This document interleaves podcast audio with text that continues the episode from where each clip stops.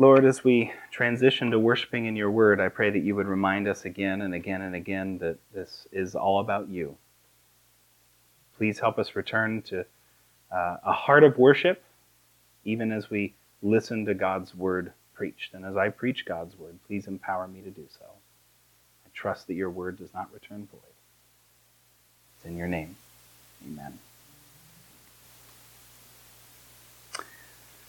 All right. Our text today is Matthew chapter 5, starting in verse 10. Um, you, you ever uh, you ever have an experience where you're like maybe maybe you watch something with a little kid and you wonder why on earth are they doing that? But then uh, as time goes on, you start to see it ta- say, see something take shape.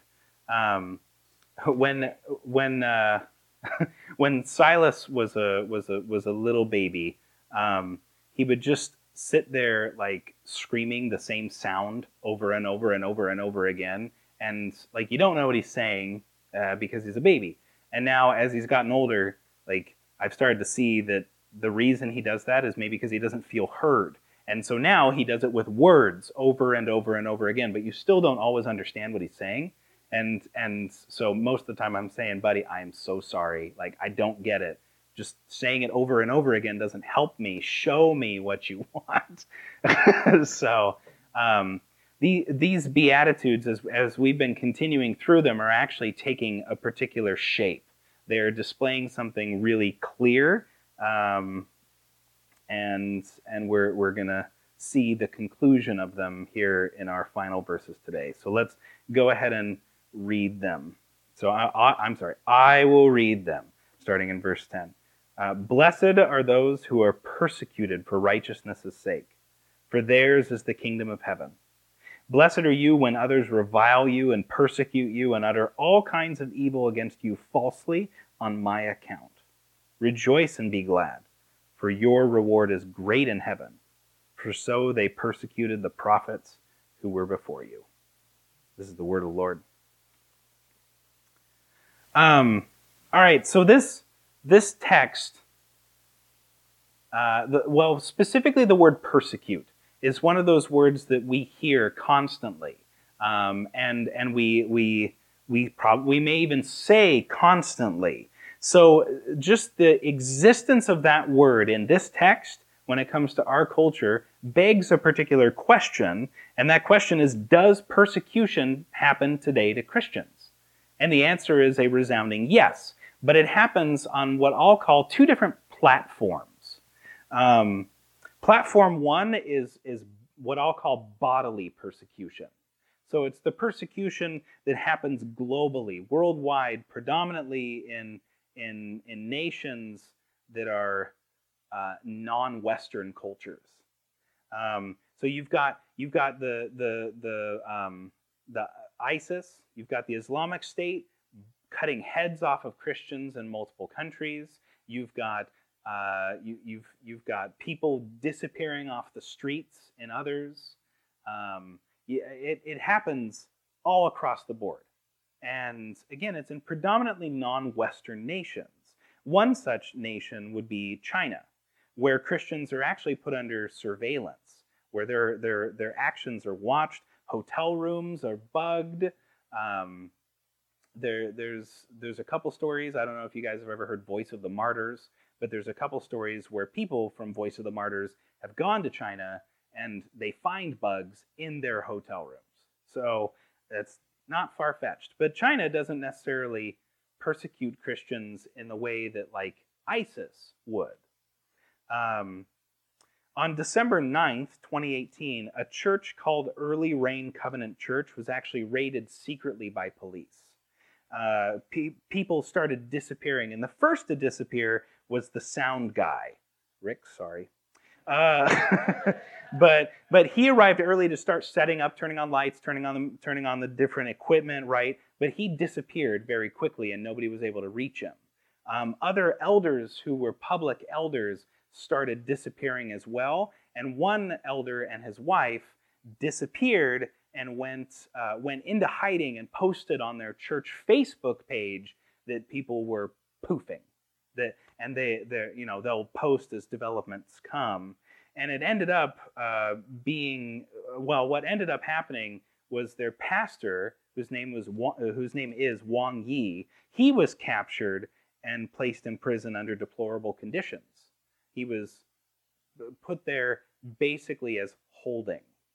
And the China, China, China admitted to doing it, but they said it was because of the anti-Chinese propaganda that this church was putting out. Really, what it what was happening was he, the Wang Yi was preaching from the Bible, and he was preaching that Jesus is king, that he alone is king, and that all governments will one day bow down to Jesus as king. And that was a step too far for communist China. Uh, Wang Yi refused to recant. He refused to submit to the government controlled church that China actually has. There is a legitimately legal version of Christianity. It's just all the material is vetted through, through the, uh, the Communist Party. Um, he refused to submit, and there's other elders who are still in prison, but Wang Yi specifically is serving nine years in prison for his preaching. Um, persecution is a real thing, it does actually happen. That form of bodily persecution has been happening forever. Happened in Western nations as well previously, but by God's grace, um, in these places, and this is this is completely backward to our modern sensibility, but but Christ's bride, the church, grows in these areas, and it is never extinguished.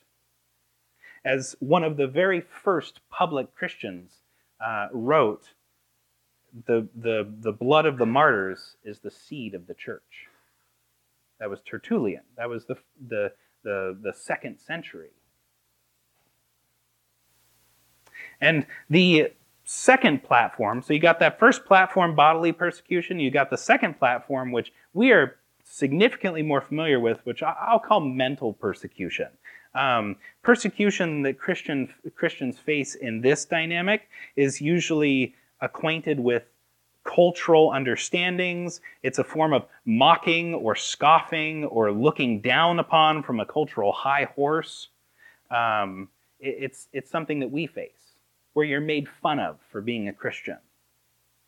I really don't think I need to spend too much time in that because I'm sure we've all experienced it in some capacity or another. It's when somebody gives you a weird look for reading your Bible on a lunch break at work or or when you're at a family gathering and you say, "Hey, is anybody going to pray to bless this meal?" and you get like the one or two people that are like, or when uh, when when you're um, when when you're walking around with a Bible, even, and people won't look at you, or they look at you and they look away, or whatever it is. It's that that sort of like, oh, those stupid Christians. So whatever this sort of persecution looks like, we face it it is persecution, but it's not bodily persecution. So we need to think about those two platforms whenever we think about the word persecution. Uh, and before we get too far off track in just looking at a single word of our text today, uh, let, let's, let's look back at the text and, and see what Jesus is actually saying when he says this, this beatitude, which is two beatitudes or, or one beatitude but it's the same theme, so I'm going to say it's one. I'm going to go against the scholar of the grain and say I know more than the scholars. Um, no, most scholars actually agree with this. I'm just being snarky. So, um, Jesus makes a clear statement in all of the Beatitudes by announcing that these people are blessed. And as we've heard before, the word blessed can actually be translated as happy. So, Jesus grants us two reminders and a direct encouragement here. The, the encouragement, by the way, is not going to sound encouraging outright. So, two reminders. The reminders are this one, happy are those who are persecuted for righteousness' sake. And two, they are happy because their kingdom and treasure is not here on earth. Then the encouragement, again, which doesn't really sound like a good encouragement, but it really is, uh, it's this you're in good company because the prophets suffered too. Misery loves company. Um, but but it, it, really is an encouragement. So so going to the first reminder, the first statement of Jesus: "Happy are those who are persecuted for righteousness' sake." The very nature of that statement, happy are the persecuted, is, is profoundly a conundrum. It really should be. Why would these people be happy? Why would Pastor Wang Yi, Chinese pastor, currently serving a nine year sentence, which in theory should be at uh, eight years by now, but the Chinese government isn't known for counting their, uh, their imprisonments very well. Um, so he's currently serving, uh, and he, it's all for clinging to God's word as truth. How can we call him happy? If you're in a deplorable Chinese prison where you're not able to see your family, you're not able to see your friends, by the way, his kids were locked up too. Uh, I think they've been released. You can Google Early Rain Covenant Church and you can read the, the continuing story. But I think his wife and kids were released, but they're, they're constantly picked up for questioning, just randomly. Uh, that's, that's another form of bodily persecution. But how can we look at him and say, say, yeah, dude, you are happy. You are blessed. Right? Would you, would you take a picture of him in prison and put hashtag blessed on it? but it should ring as a conundrum, right? Because it's, it's almost an unsolvable puzzle of words where we really have to determine Jesus, do you even know what you're talking about? Blessed are the persecuted? The normal person doesn't look at persecution as something enjoyable. In fact, we in America get bent out of shape when our sports team is, is mocked, even when they deserve it. Philadelphia Eagles. Uh, but, but, but, or, but, I mean, even, even when our favorite TV show is mocked, right? One of my favorite TV shows from all time is Monk. I've been preparing for a pandemic my whole life watching this show. Uh, going everywhere with wipes. You want a wipe? No, I'm just kidding. But, but that's one of my favorite shows. If somebody were to tell me, yeah, that's kind of a bad show, there would be kind of an irk in me that would want to like immediately defend a fictional TV show. For other people, it's The Office. I don't get that show, man. Like I do, I think it's funny, but I can't binge watch it. I I, I know a guy who's seen every season like four times in a row. Like it's there's like 15 seasons and there's 20 episodes per season, and he I mean he just he's watched it and he can quote The Office to you, and he thinks he's funny. Meanwhile, you're like, yeah, I bet that was Michael Scott. Okay, great. But but but if you were to tell him like, man, The Office is not that good of a show. I mean, persecution. I'm being persecuted. My opinions are being being destroyed. So the normal person doesn't look at any form of persecution as enjoyable. And yet Jesus says that these particular persecuted are happy. So Jesus clarifies this for, uh, for us, actually, um, because there's various forms of persecution in the world, but, but only the single that Jesus calls blessed, and it's when they're persecuted for righteousness' sake. What is that? Look at verse 11 with me. Blessed are you when others revile you on, on, and persecute you and utter all kinds of evil against you falsely on my account.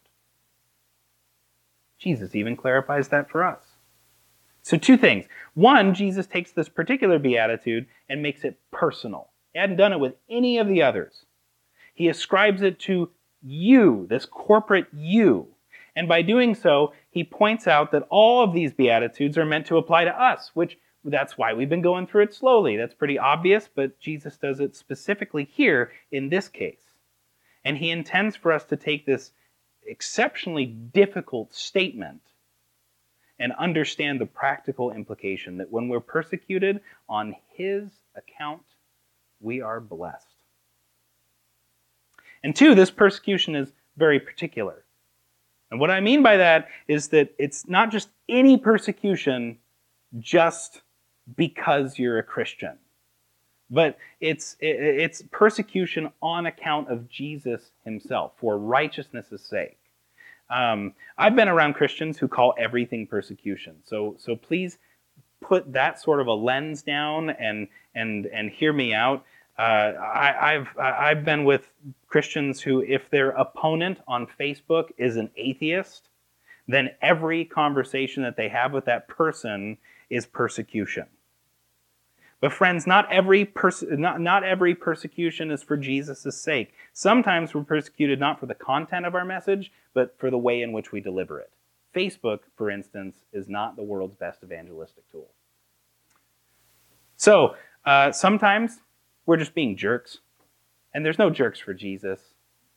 So let, let, let's let's let's think about the persecution for Jesus' sake, not for our own. One example is a great story of George Whitefield. You guys know who George Whitefield is? George Whitefield was a revivalist who came over uh, came, came over to America from from uh, England, and uh, and he came to a town where they had a circus gathering, um, and he set up a pulpit because that's what he did. He had some people with him. They set up a pulpit, and he started preaching in an open field.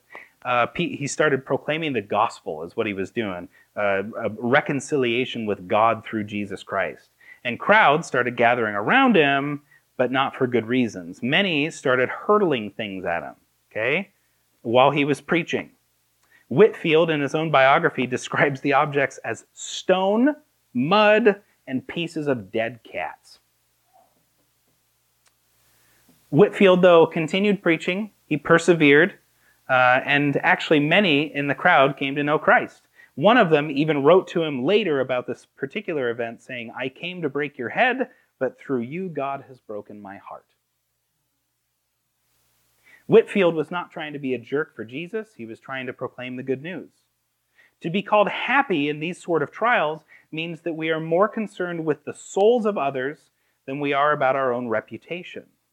We, like Whitefield, should be happy in our persecution. There is joy amidst the dead cats that people throw at us. Uh, and, and it's, it's when we see the fruit of the gospel flowering in our lives, flowering in other people's lives. So if we're to be persecuted, friends, let it be for righteousness' sake, on Jesus' account.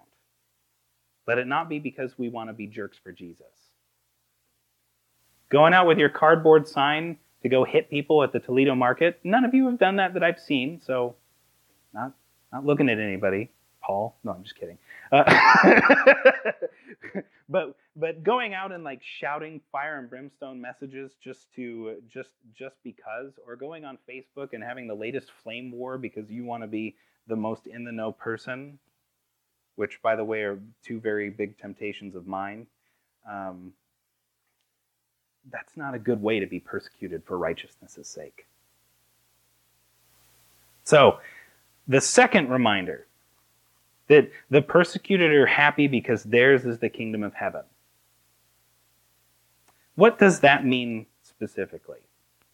It means that the person who's persecuted for righteousness' sake is not bound to this earth, not bound to the social and societal pressures of worshiping the same gods, little g, that our culture does.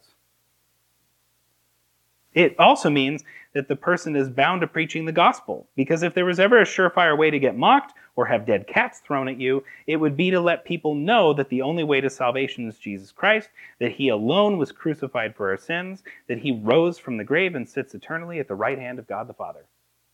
Why? Why is it that people want to hurl dead cats at that message, but not any other message? Why is that important? Why is it important to take these and consider ourselves happy when we have insults and mockings and scoffings at us? It's because a Christian's kingdom is not the prestige we have in this measly little life. We get what, 80, 90 years here? Average? Probably even less. We don't have much prestige here. Our reputation is not worth a whole lot. But we get stuck here. Instead of announcing the good news that Jesus Christ is the Savior. That happiness of, of suffering for righteousness' sake, of being a citizen of Jesus' kingdom, needs to pervade every facet of our lives. Peter writes this to the church, to the exiled church in 1 Peter 3. Which again, Carl, you need to stop stealing my material uh, in in the pre-written Lifeway curriculum.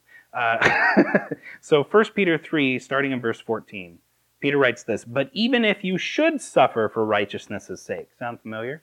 Even if you should suffer for righteousness' sake, you will be blessed. Think about that. Let that linger in your mind for a moment.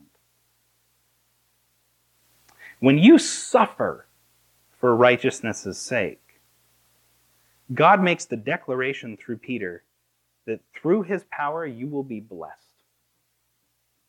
Not talking money. I'm talking a joy that rises, a blessedness, a happiness. Let's, let's continue reading. Have no fear of them, meaning the people that are causing the suffering, nor be troubled, but in your hearts honor Christ the Lord as holy, always being prepared to make a defense to anyone who asks you for a reason for the hope that is in you. Yet do it with gentleness and respect. Friends, when you're persecuted, when you're mocked for your faith, are you prepared to explain your hope amidst the persecution? Because if you have an abiding hope that will weather the storms of persecution, I promise you, you will have a blessedness, a happiness that's not of this world, that's eternal, that's powerful, that's abiding. And let's remember those two points, right? So, point number one happy are those who are persecuted for righteousness' sake. And two, they're happy because their kingdom and treasure is not here on earth. Those are really two pieces of the same picture. It's a two piece puzzle. Can we solve that? Can we make the pieces fit? Don't keep one upside down, right? Um, true happiness arrives in persecution. You think about that? And it's specifically persecution on Jesus' account because a person's kingdom and treasure is completely and utterly unaffected by problems in this world. What an incredible assurance and what powerful hope that is. No matter who mocks you or mistreats you because of your desire to grow in loving God and making His gospel known, no matter the objects or insults or pains or troubles or disappointments or lost opportunities for gain in this world, your kingdom and treasure lies elsewhere, stored in an incorruptible bank account, never to be wasted, never to be lost, never having to fall back on plan B. Why? Because your reward is in heaven, kept for you in the hands of Jesus Christ. Persecution weighs us down. It hurts. It makes us want to run away. It makes us want to hide. It makes us want to stop talking. But it shouldn't. By the power of the Holy Spirit, it shouldn't. So let me uh, close, which close means that we're in the last 30 minutes of the sermon. Let me close today with probably the most practical implications of this text, and I'll weave in that encouragement that I mentioned earlier. Jesus' desire for his disciples, and that means for Christians all over the world, is to hold their treasure and, and hope in heaven, not on earth. Where is your heart today? What and where is your focus? Is it on earthly things or heavenly things? What is your kingdom? Man's kingdom is his castle, right? Heard that one? Man's kingdom is his castle, his house. It's his domain. Mm-mm. Shouldn't be shouldn't be on the things of this earth. Many in the church have a tendency to act like or or announce that their kingdom is in heaven. Yet they aren't willing to love their neighbor or their family enough to remind them of the grace of God in Jesus Christ. We don't want to be persecuted, and internally, we know that if we talk about the gospel, we will be shamed, and shame never feels good. We know that we'll be treated like the village idiot. But, friends, remember that the hope is not in what you do. The friend or the, the, the, the hope is in Jesus Christ. And Jesus did all of these beatitudes perfectly. Think about them in succession. Later today, Here's your homework assignment. Think about the Beatitudes in succession, pray about them, and remember who Jesus is. Is Jesus poor in spirit? And by the way, I'm using the present tense, not the past tense, because we're not just talking about the historical once was, but now is not Jesus. Jesus is and forever will be. So Jesus is the same yesterday, today, and forever, just to throw more Bible verses at you. But Jesus is alive today. So when we look at these Beatitudes, is Jesus poor in spirit? Is Jesus uh, somebody who mourns? Is Jesus meek? And so on. Those are things we need to remember. We need to remember and we need to hold on to because He, friends, is our treasure. He did all of these things perfectly. But this last one sums up his earthly life, doesn't it? And it still sums up a lot of what he has to suffer now. Jesus was persecuted, even killed, for righteousness' sake. Jesus is perfectly righteous, perfectly good. Yet his persecution has meant the salvation of sinners like you and me. And in a very small way, our own persecution is supposed to have a similar uh, effect where it's where where when we are persecuted like peter said we're supposed to be ready with a defense for the hope that we have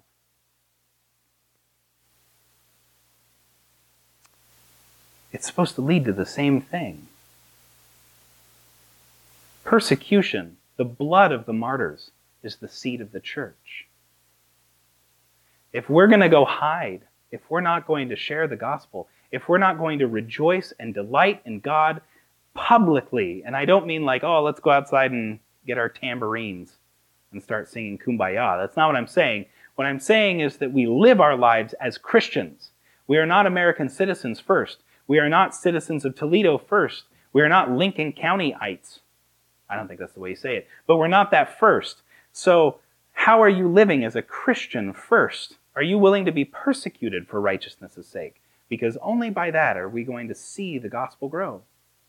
Only by tr- being treated like the village idiots are we going to see the wisdom of God save sinners. The encouragement, by the way, is the mistreatment of the prophets. I've never. It, uh, misery loves company is kind of a dark way of saying it, but but I, I mean, think about it. Why would the mistreatment of prophets be a, an encouragement that Jesus gives? He gives it right at the end. Great uh, for. Sorry, let's read. Rejoice, command, and be glad, for your reward is great in heaven, for so they persecuted the prophets who were before you. Hebrews 11, 36 to 38 describes what happens to the, or what happened to the prophets of old author of Hebrews writes this Others, other prophets, suffered mocking and flogging, and even chains and imprisonment. They were stoned, they were sawn in two, they were killed with the sword. They went about in skins of sheep and goats, destitute, afflicted, mistreated, of whom the world was not worthy, wandering about in deserts and mountains and in dens and caves of the earth. That's a lot, and that sounds terrible. And that does not sound like something I would necessarily like to put my family through. But but but right in the middle of that, there, God interjects this statement of whom the world was not worthy. The prophets who were persecuted, the world was not worthy of. Wouldn't you like that to be your evaluation at the end of your days? that the world was not worthy of you? Wouldn't you like to hear God say that to you, those words?